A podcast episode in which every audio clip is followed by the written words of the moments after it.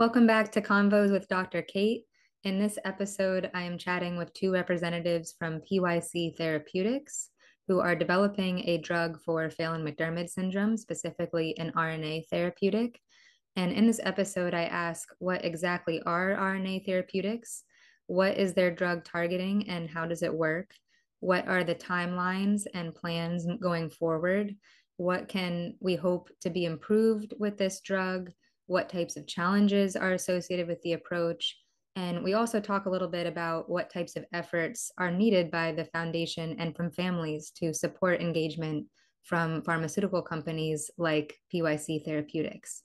So I'm chatting with Dr. Sue Fletcher and Dr. Rebecca Simmons, and I hope you enjoy.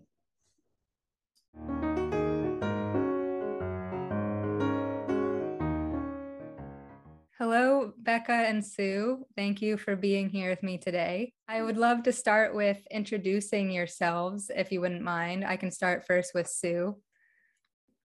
Hello, my name is Sue Fletcher. I am Chief Scientific Officer at PYC Therapeutics. I am a molecular and cell biologist with about 30 years of experience in developing new generation drugs to treat rare inherited diseases.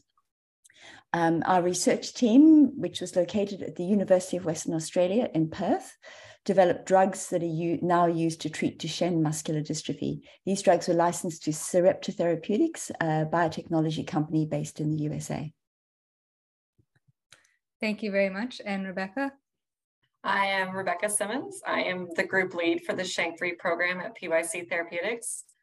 My specialization and training have focused on the field of neuroscience, mostly how the brain develops after birth, and particularly on understanding the neurobiology of neurological disorders. Um, I've been in the field for about 15 years, and I've worked on a range of projects from Alzheimer's to autism to mood disorders. And right before I joined PYC, I focused on next generation sequencing of brain sample, samples and gene expression profiles over basically development from mid gestation to adulthood. And we recently got that published. It was pretty exciting for us. Thank you so much. And you both work at PYC Therapeutics, as you've mentioned.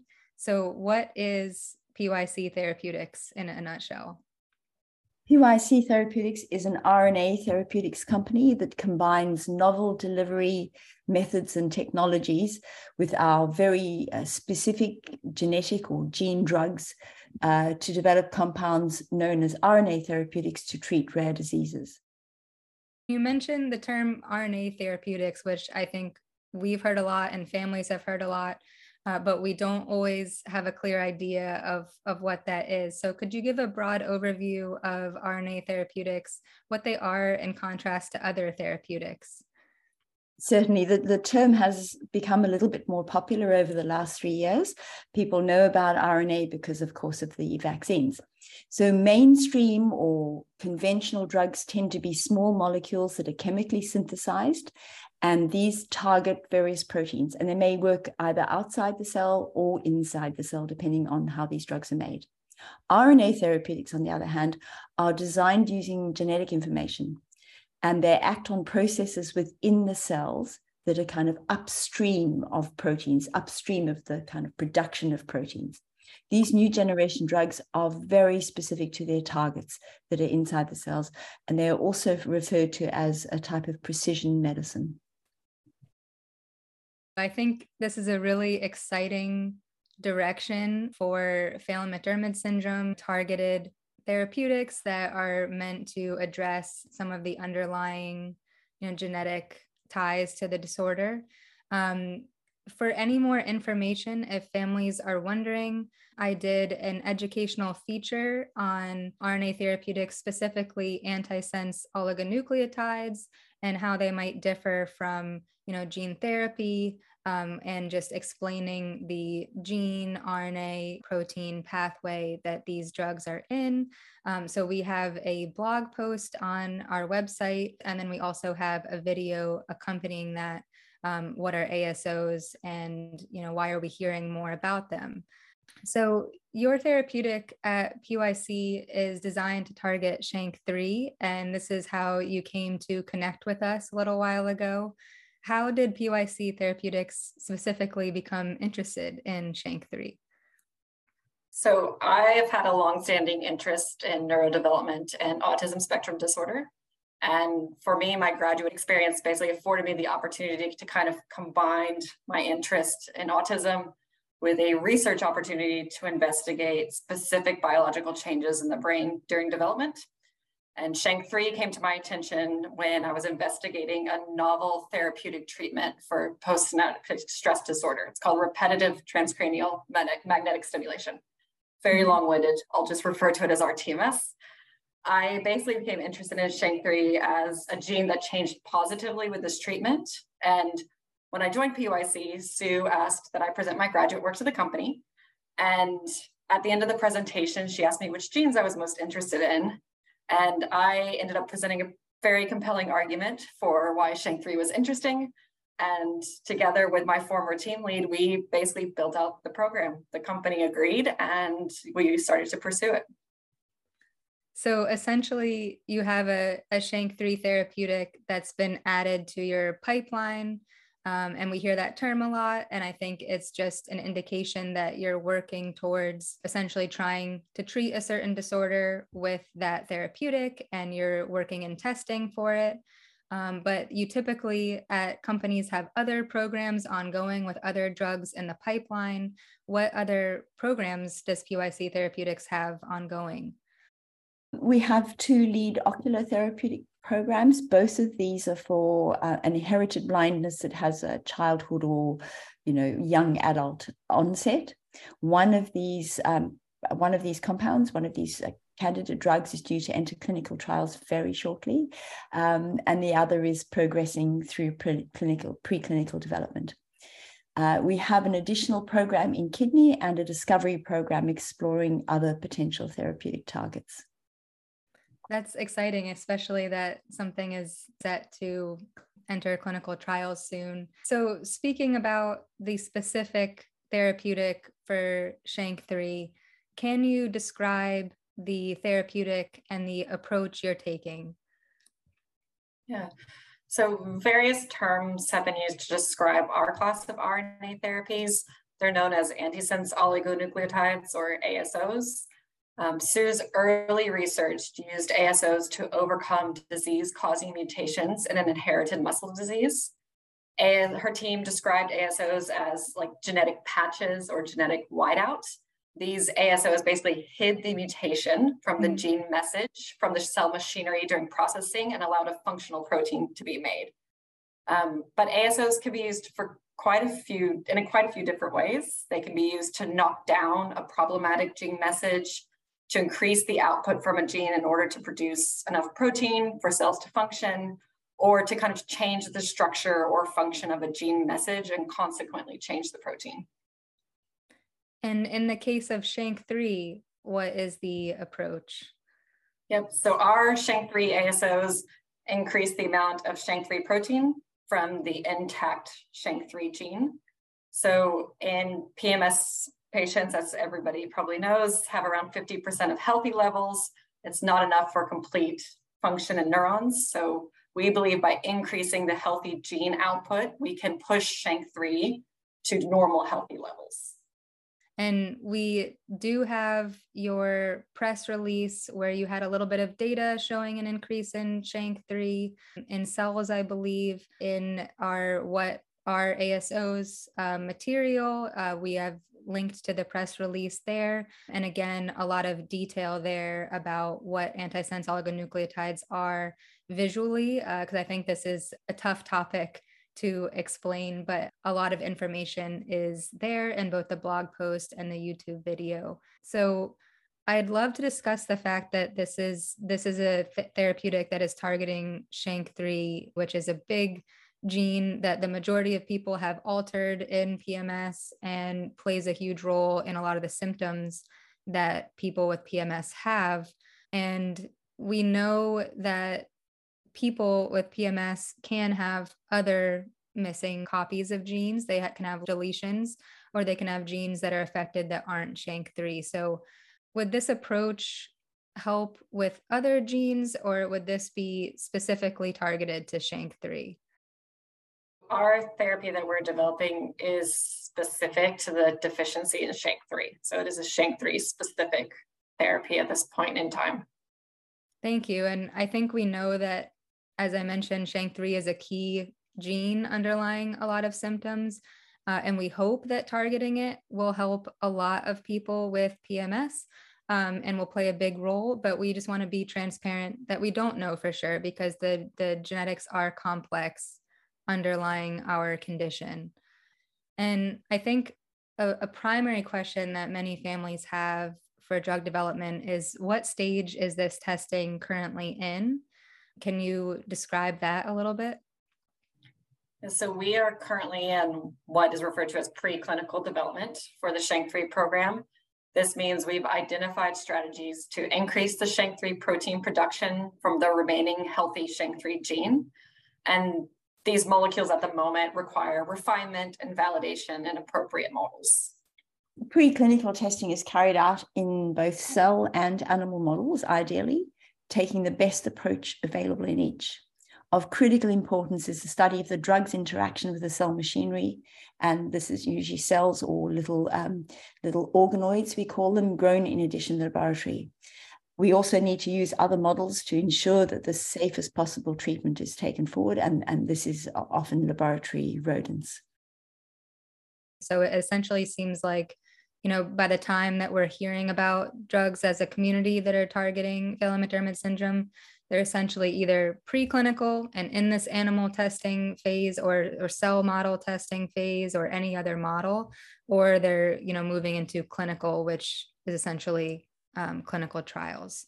So thank you for um, distinguishing that. And I know that it's really difficult to give estimates on timeline. Um, sometimes you just don't know how long this testing will take and how successful it will be. But could you give any general indications of how long the preclinical phase can take? Is this on the order of months, years?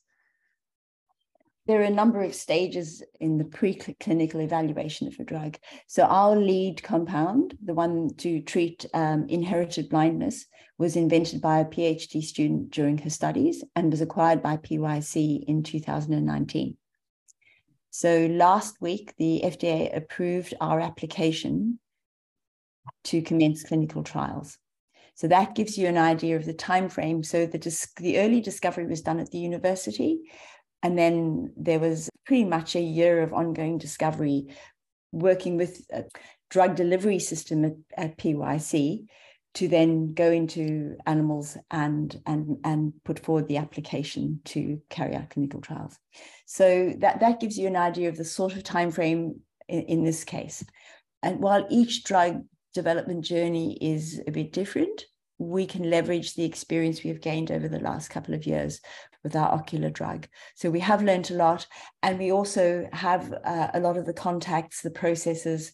We've built relationships with with mm-hmm. the various companies that you need to engage with who help you with the paperwork and guide you through the paperwork and which is a massive amount to to take your uh, take our compound to the to the FDA so we, we we should be able to leverage some time savings there and that gives a good amount of context as to how long these things take and even though it's it's pretty far off right now I think a question at the front of a lot of families' minds is when and if there will be clinical testing or clinical trials, um, where might that happen? So, would you be able to elaborate on where you are currently based and if you know uh, where you might conduct trials possibly in the future?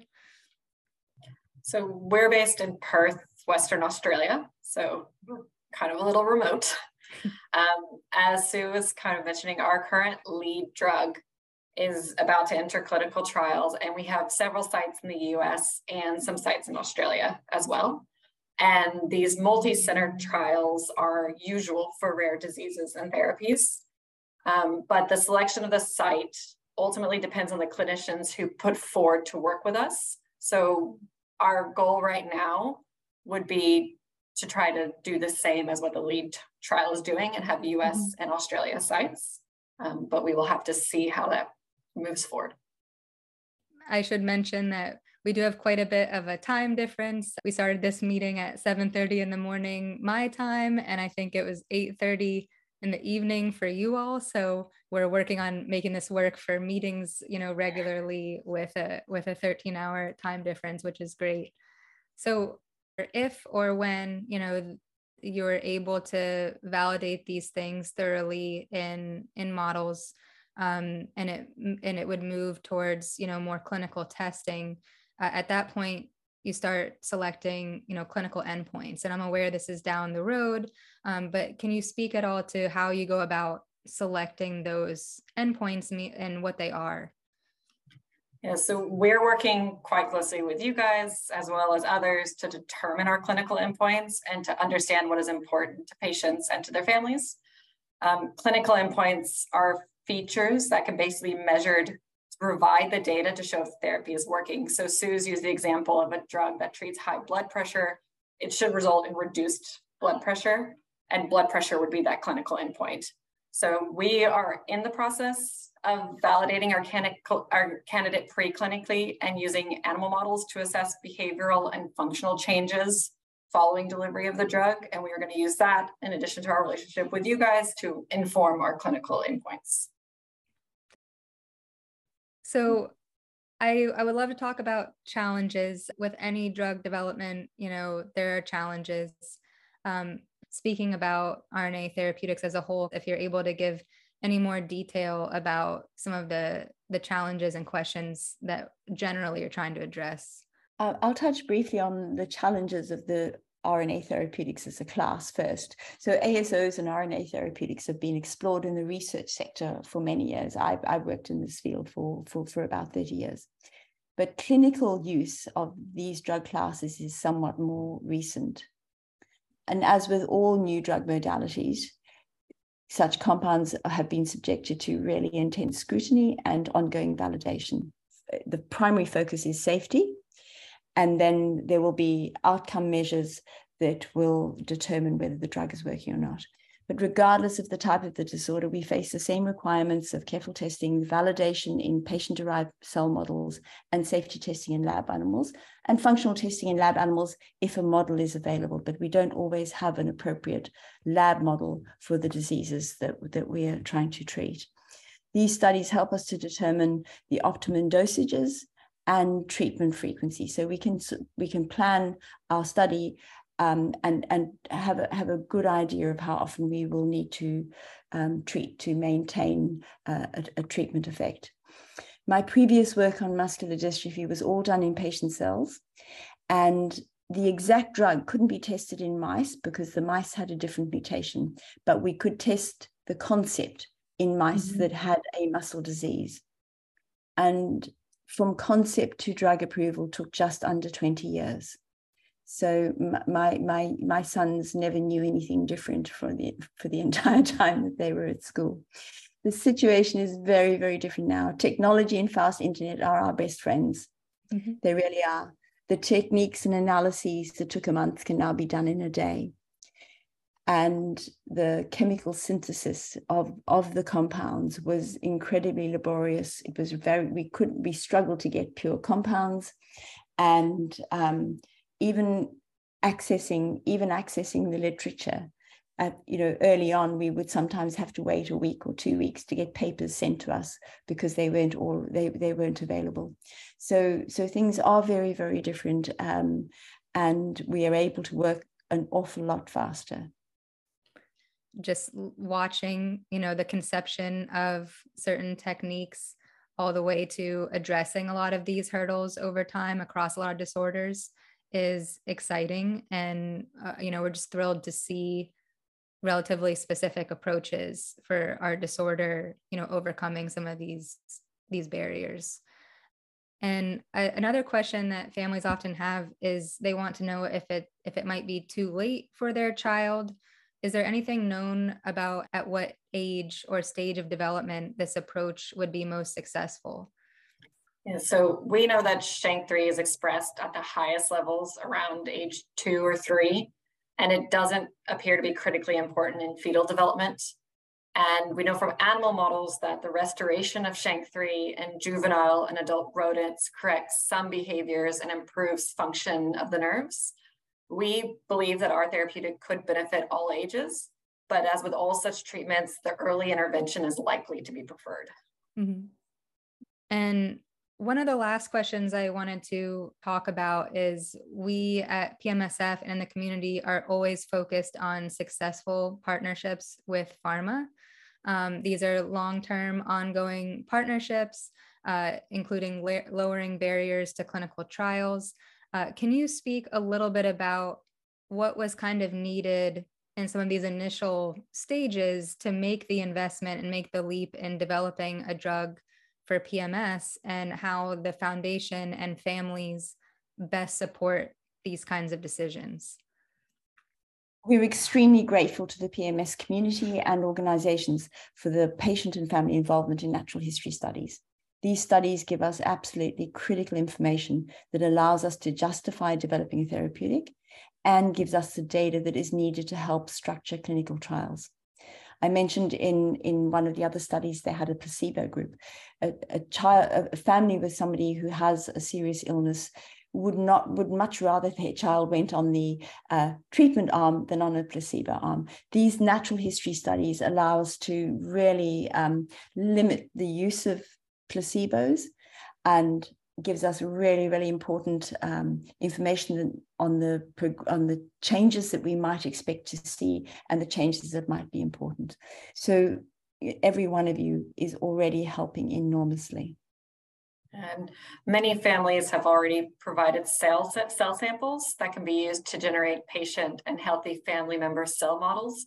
And these are, I, I don't think I can explain how critical these are going to be for the drug development and testing and honestly, without these models, we wouldn't have a research program. So we are very grateful to every family who has donated or will donate in the future. Um, it's, it's an invaluable resource for us.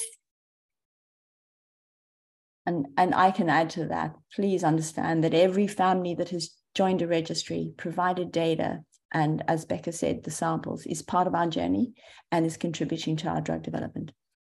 I think something that we also discussed you know early on in our meetings is even just data of how many people have PMS and you know where in the world so just the the foundation membership is also really important because um, this helps to understand the viability of a program and um, we really appreciate those answers because families have given valuable time and resources to a lot of these initiatives it's our plan to continue collecting uh, samples. So we're hoping that at our next family conference, where we all get together, uh, that we can collect some more biosamples and store these, you know, in a responsible way. They're currently stored at um, National Institutes of Mental Health Biorepository.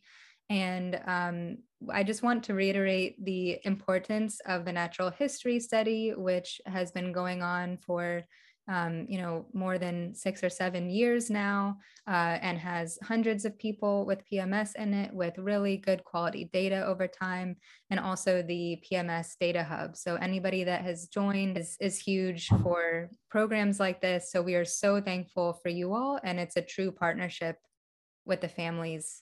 PMSF is is frequently speaking with with pharma companies over periods of time. So in this case, with PYC Therapeutics, it's great that we can be updated frequently and we can meet every so often. We plan to meet every few months and we've already met a few times. So we really appreciate having a seat at the table and being able to update the community. So I think with that, I don't have any other questions. Do you all have anything else to add before we wrap up? No, part of me wishes there was a video because I feel like I've been nodding the whole conversation, like agreeing, very strongly agreeing with everything yeah, everything. It's been a really, a really fun discussion, and hopefully we can have some more in the future. Want to add my thanks so much, Kate. This is this is it's so important to us.